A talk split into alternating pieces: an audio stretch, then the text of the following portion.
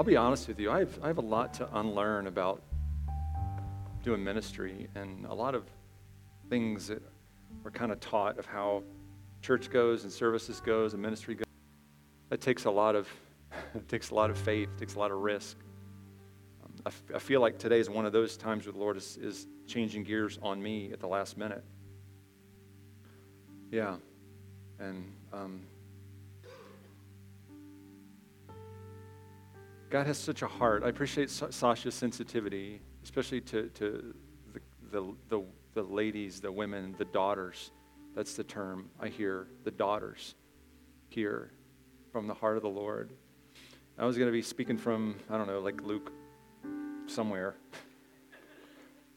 Um, or not. We're actually going to go to Mark 5 because there's an incredible story in there. And I just I heard the Lord say that He wants His daughters to be reminded of some truths. Um, I just want to share some a little bit from this story of Jesus' ministry. And you okay there, Brian? Beautiful. You got it. You can sit for a little bit. All right.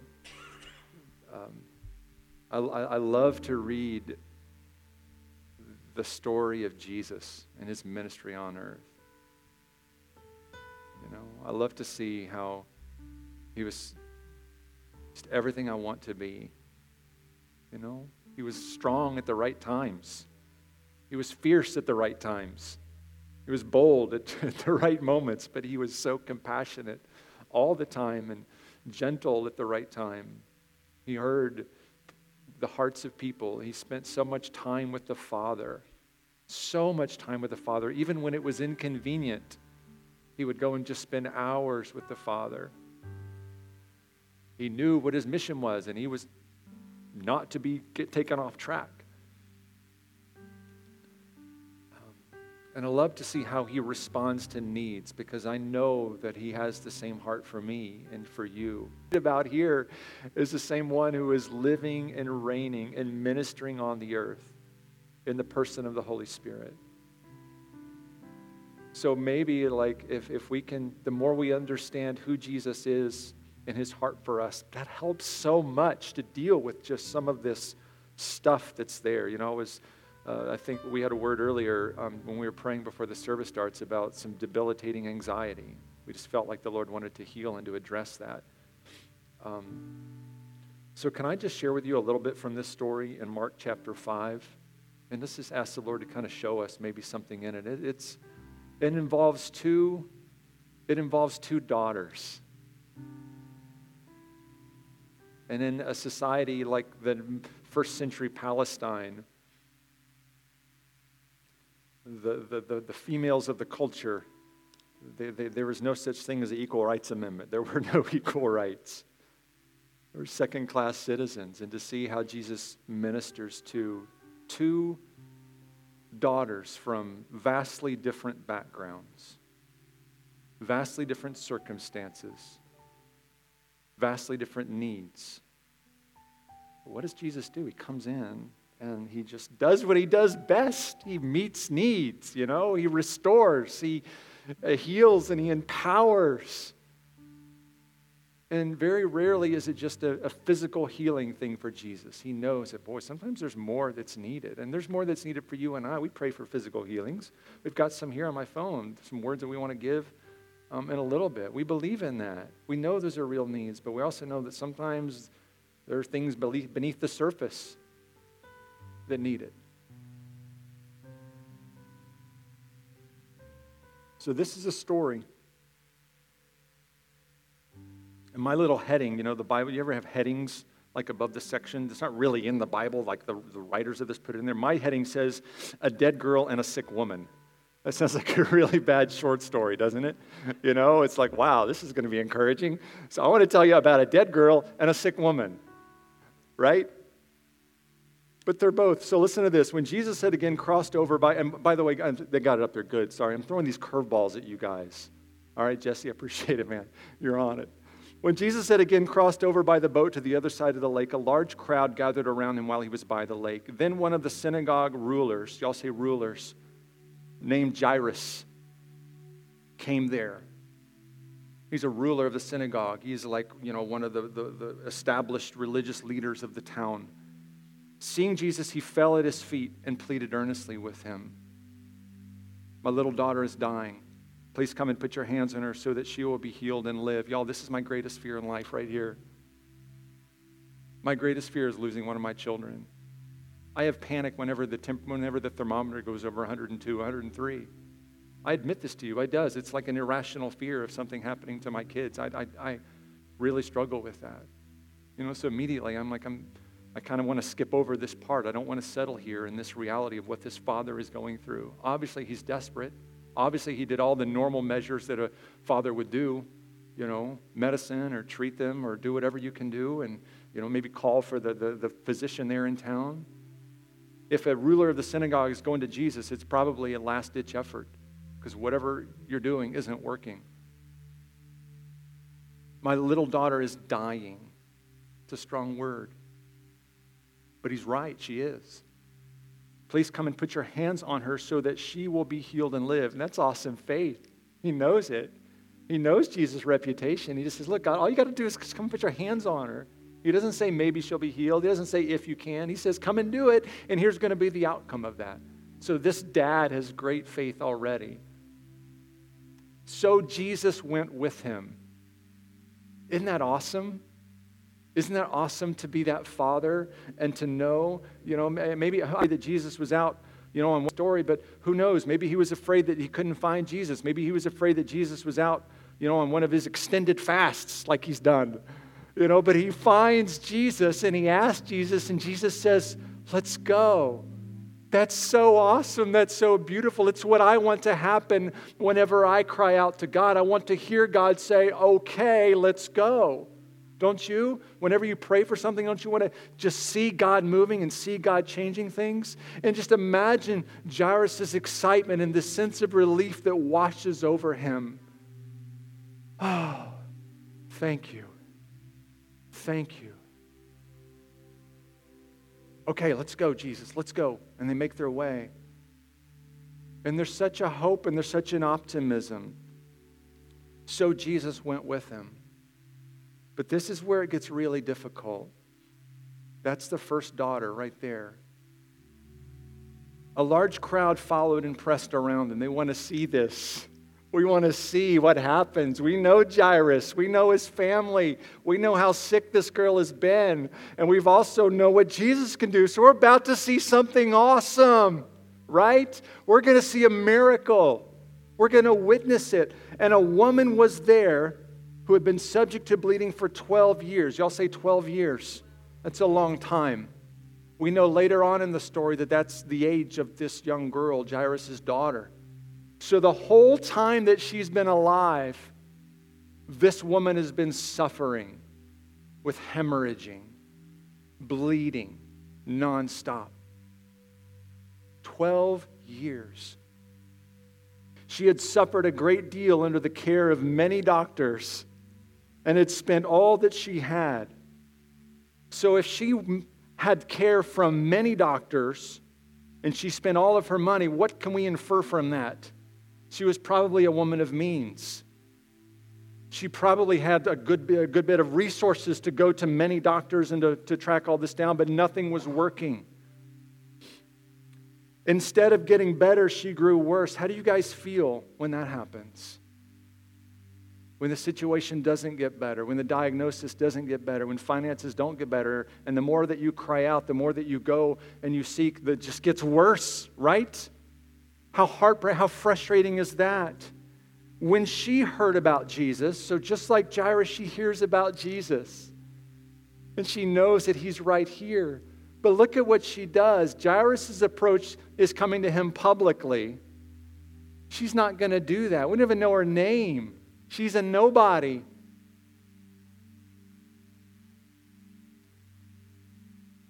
When she heard about Jesus, she came up behind him in the crowd and touched his cloak because she thought, if I just touch his clothes, I will be healed.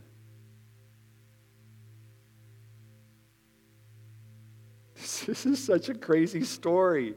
Right? Like this violates all the all the logical laws of how healing is supposed to happen, you know? Like if I were to like counsel this woman on getting healing, I would say, "Okay, listen, we need to go to Jesus. He needs to anoint you. He needs to put his hand on you. You know, you just you need to build up all the faith that you can, right? You need to claim you need to claim this healing for your own, right? And this woman just like breaks, she doesn't even want to see Jesus. Y'all, listen to that.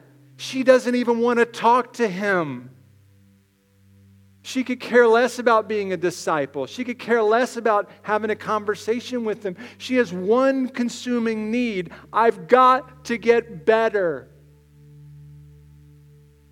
And she sneaks up behind Jesus. He's busy talking and doing other things. She sneaks up behind him and just casually reaches over and grabs a hold, what I believe is one of the corners of his talit, his prayer shawl. Those four little sewn corners that represent the authority of that, person, as if no one is going to know, as if she can get her healing and go on her way. That's what she wants. To be honest, that's what sometimes you and I want, right?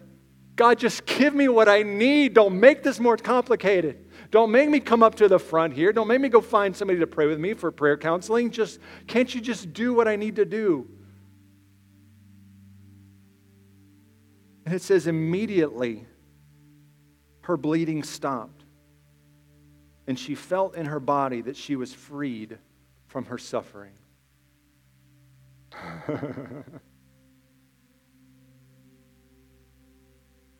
it gets weirder, though. Listen to this.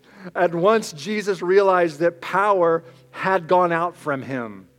You know, you ever notice like sometimes whenever you're like in a you know building like this and you there's like a power surge somewhere in the grid where we are, and all of a sudden the lights will kind of dim slightly for a couple seconds. You know what I'm talking about? You know, like this kind of thing. That's it's like, it's like Jesus sensed something leaving his body. He felt like this pull of, of, of electrical power, healing power coming out of him. He felt it. He was like, wait a minute. What? Wait a minute. I didn't pray for anybody. I didn't touch anyone. What happened? And he looks around. He says, Who touched my clothes? And the disciples were crowding around him. Or the, the, the disciples answered, Jesus, look, everybody's here. Come on. There's like a hundred people all pressing in to, for you to bless them. And you're asking who touched your clothes. Who hasn't touched your clothes? Everybody's touched your clothes. But Jesus seems to say, yeah, but this one is different. A lot of people are touching me, but not a lot of people are touching me in faith. Somebody did that. Somebody reached through and got a hold of my heart in faith. Who was that? The disciples begin to look around. Jesus kept looking around to see who had done it. This poor woman this poor woman this this poor woman she like she wants to like crawl away right? There's nothing worse than being an introvert and being called out public how many of you are introverted? I am right? There's like nothing worse than being called out publicly. You know like for something especially something that you're not really sure you should have done. In fact she shouldn't have done it because she was ceremonially unclean she should not have reached out and touched anyone, especially a rabbi as high and esteemed as Jesus. And she's about to get castigated publicly in front of everyone. And this woman is like, you know, trying to sneak out of the way, get hide behind people. Jesus looking around for her. Then the woman, knowing what had happened to her, came and fell at his feet and trembling with fear. Y'all say trembling with fear. She doesn't know Jesus.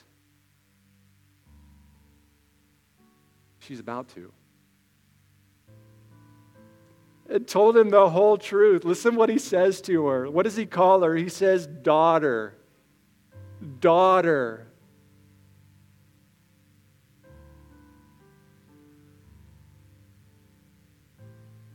Your faith has healed you. Go in peace and be freed from your suffering. I wonder if that's an even greater healing is this restoration of identity, this restoration of family. You've been rejected for so long. You need to know you're a daughter. You're a daughter of the king. Don't be afraid anymore.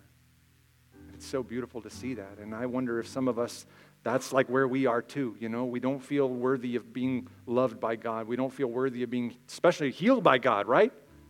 All the stuff we've done, we feel like all of our resources have been spent. We're tired. We've been this road. We've done this. Been to every prayer conference in the world, but still not getting any better. And look what Jesus says to us.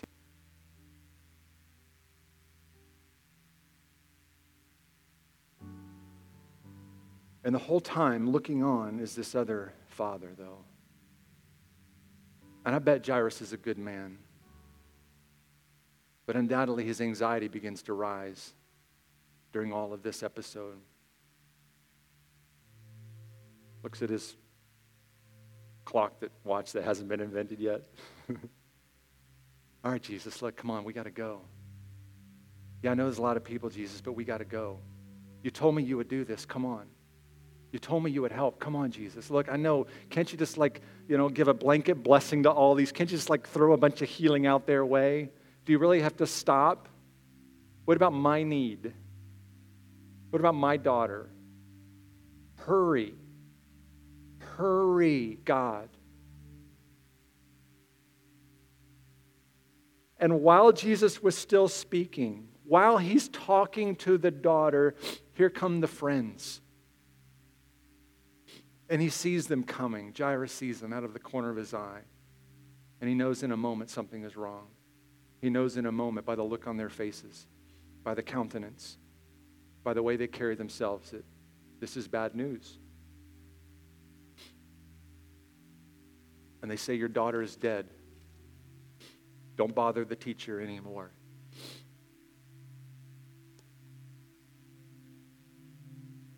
And in that moment, he has a decision to make. Do I trust what Jesus has said? Or do I trust what they say? And the two are at odds right now. They weren't before, but things are different now. Do I trust what Jesus said, that he would do something, that he's going to come with me? Or do I trust what they said and say, sorry, I'm not going to bother you, God, anymore? You let me down. I'm not going to bother with you anymore. What do I choose to do? And in that moment, he makes a decision. It says, ignoring what they said. Jesus told the synagogue ruler, Don't be afraid, just believe. That's the choice. Don't be afraid, just believe. Don't be afraid, just believe. Jairus, do you fear or do you believe?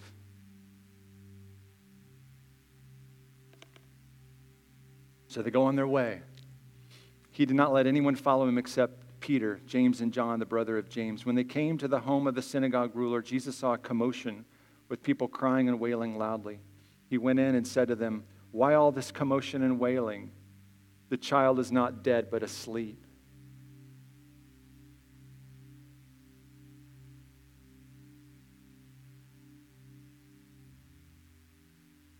Sometimes faith is so contradictory to what we see reality being.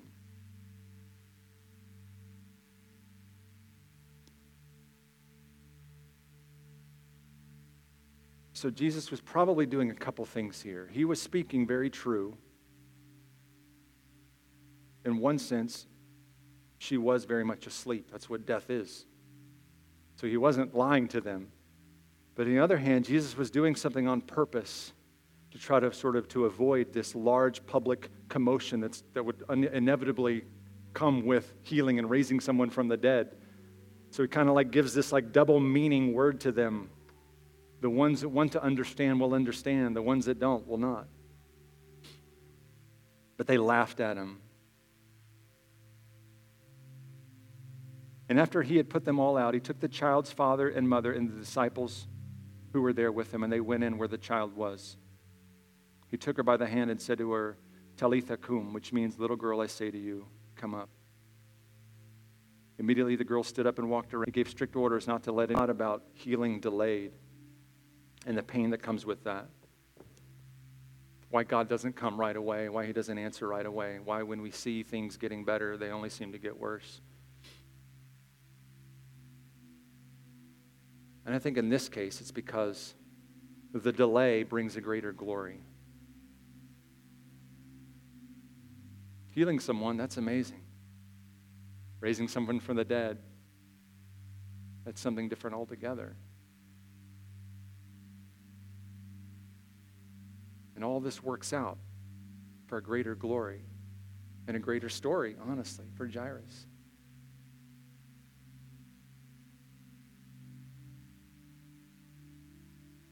Two totally different daughters,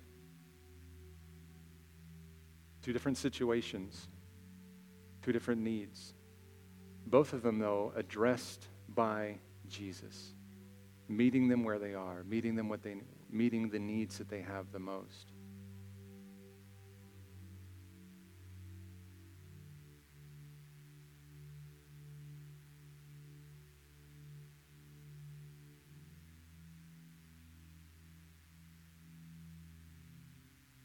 My sense is that many of us sort of fit into one of those two situations quite often, honestly.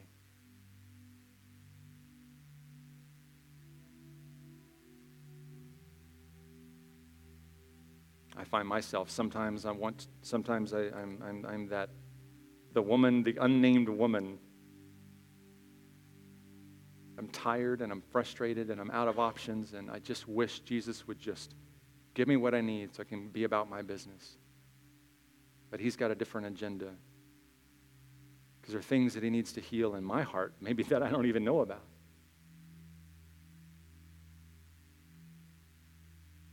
But don't miss the role of action and faith here either. She could have easily have given up. You could easily give up now on whatever situation you're in. You could easily quit and say, God doesn't care. It's not going to happen. I've had this for 12 years. I've faced this for whatever it is. Fill in the, fill in the blank. There's something about Jesus that inspires faith. Even if it's a little misguided. Here's the good news God honors it. God honors faith. Even if it's a little self serving at times, God honors it. Or maybe I find myself in the position of Jairus, who is, you know, for all intents and purposes, he's done the right thing. He's a leader of the synagogue. He's helping the people. He's a spiritual leader in the community. His daughter's sick, and he comes to Jesus and he asks and he receives and he's following Jesus, and all of a sudden there's a delay and nothing, nothing you can do but wait. He could get mad and going home. All you can do is wait and trust that God has greater glory and a greater story for you.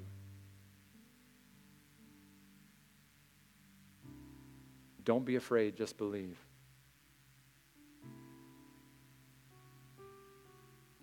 All right, so that's it. That's just some thoughts I've got on that. Um, I want to pray for, I want to kind of share some, some words of knowledge here, and we're going to do some ministry time. Got a few minutes left of this.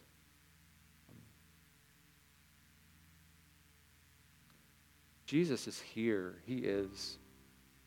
You don't have to press through a crowd, you don't have to fight your way to him. He's immediately accessible. That's the good news. The bad news is he may not do what you want when you want it. But you can trust his heart.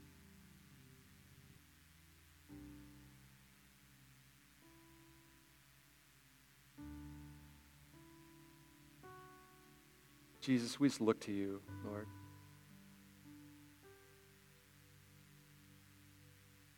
I'm thankful, Lord, that you restore the broken. You call daughters back to yourself. Restore what's been lost, what's been taken. You wake up those who are sleeping and raise those who have been dead. You did it then, you're doing it now. So, Father, we choose to not be afraid and we choose to believe in whatever circumstance that we are walking through. We know that you have not forgotten about us.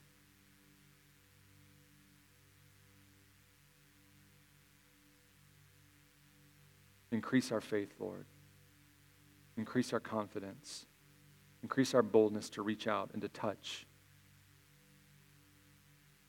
and to receive, Lord. Amen.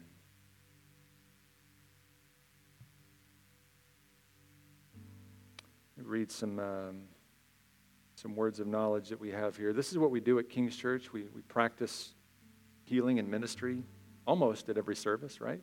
Try to, because we believe that when we read the word, it also demands a response, and God's here to minister to us.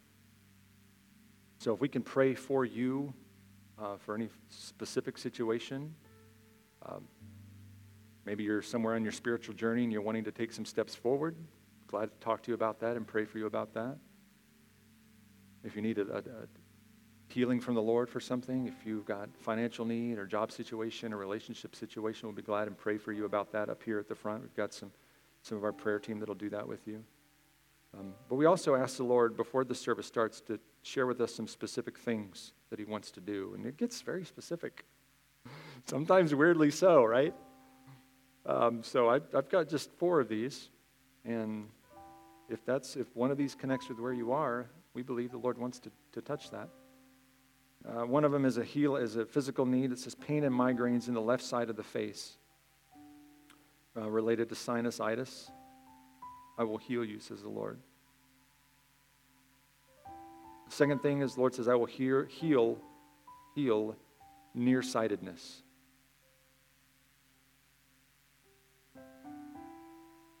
Another one, uh, a spirit of fear is on someone. The Lord says, I will remove it. And finally, the Lord says, I'm settling affairs, just wait on me. We also had a word earlier about debilitating anxiety. We want to lift that up and pray for you as well. All right, guys, got some worship for us. Hey, y'all stand up. I want to, if we can just kind of worship together and, and minister together. Um, you know, I guess you don't have to stand up. If you want to, you can. I'm going to tell you to do that. If you want to sit and pray and worship, you can as well. Do whatever the Lord wants you to do. It's okay. But in a couple minutes, in a few minutes after we've kind of moved through a worship time and some ministry time, I'll, I'll release those of us that need to go. Let's press in, though. Let's press in and touch the Lord, touch his heart, see what God wants to do.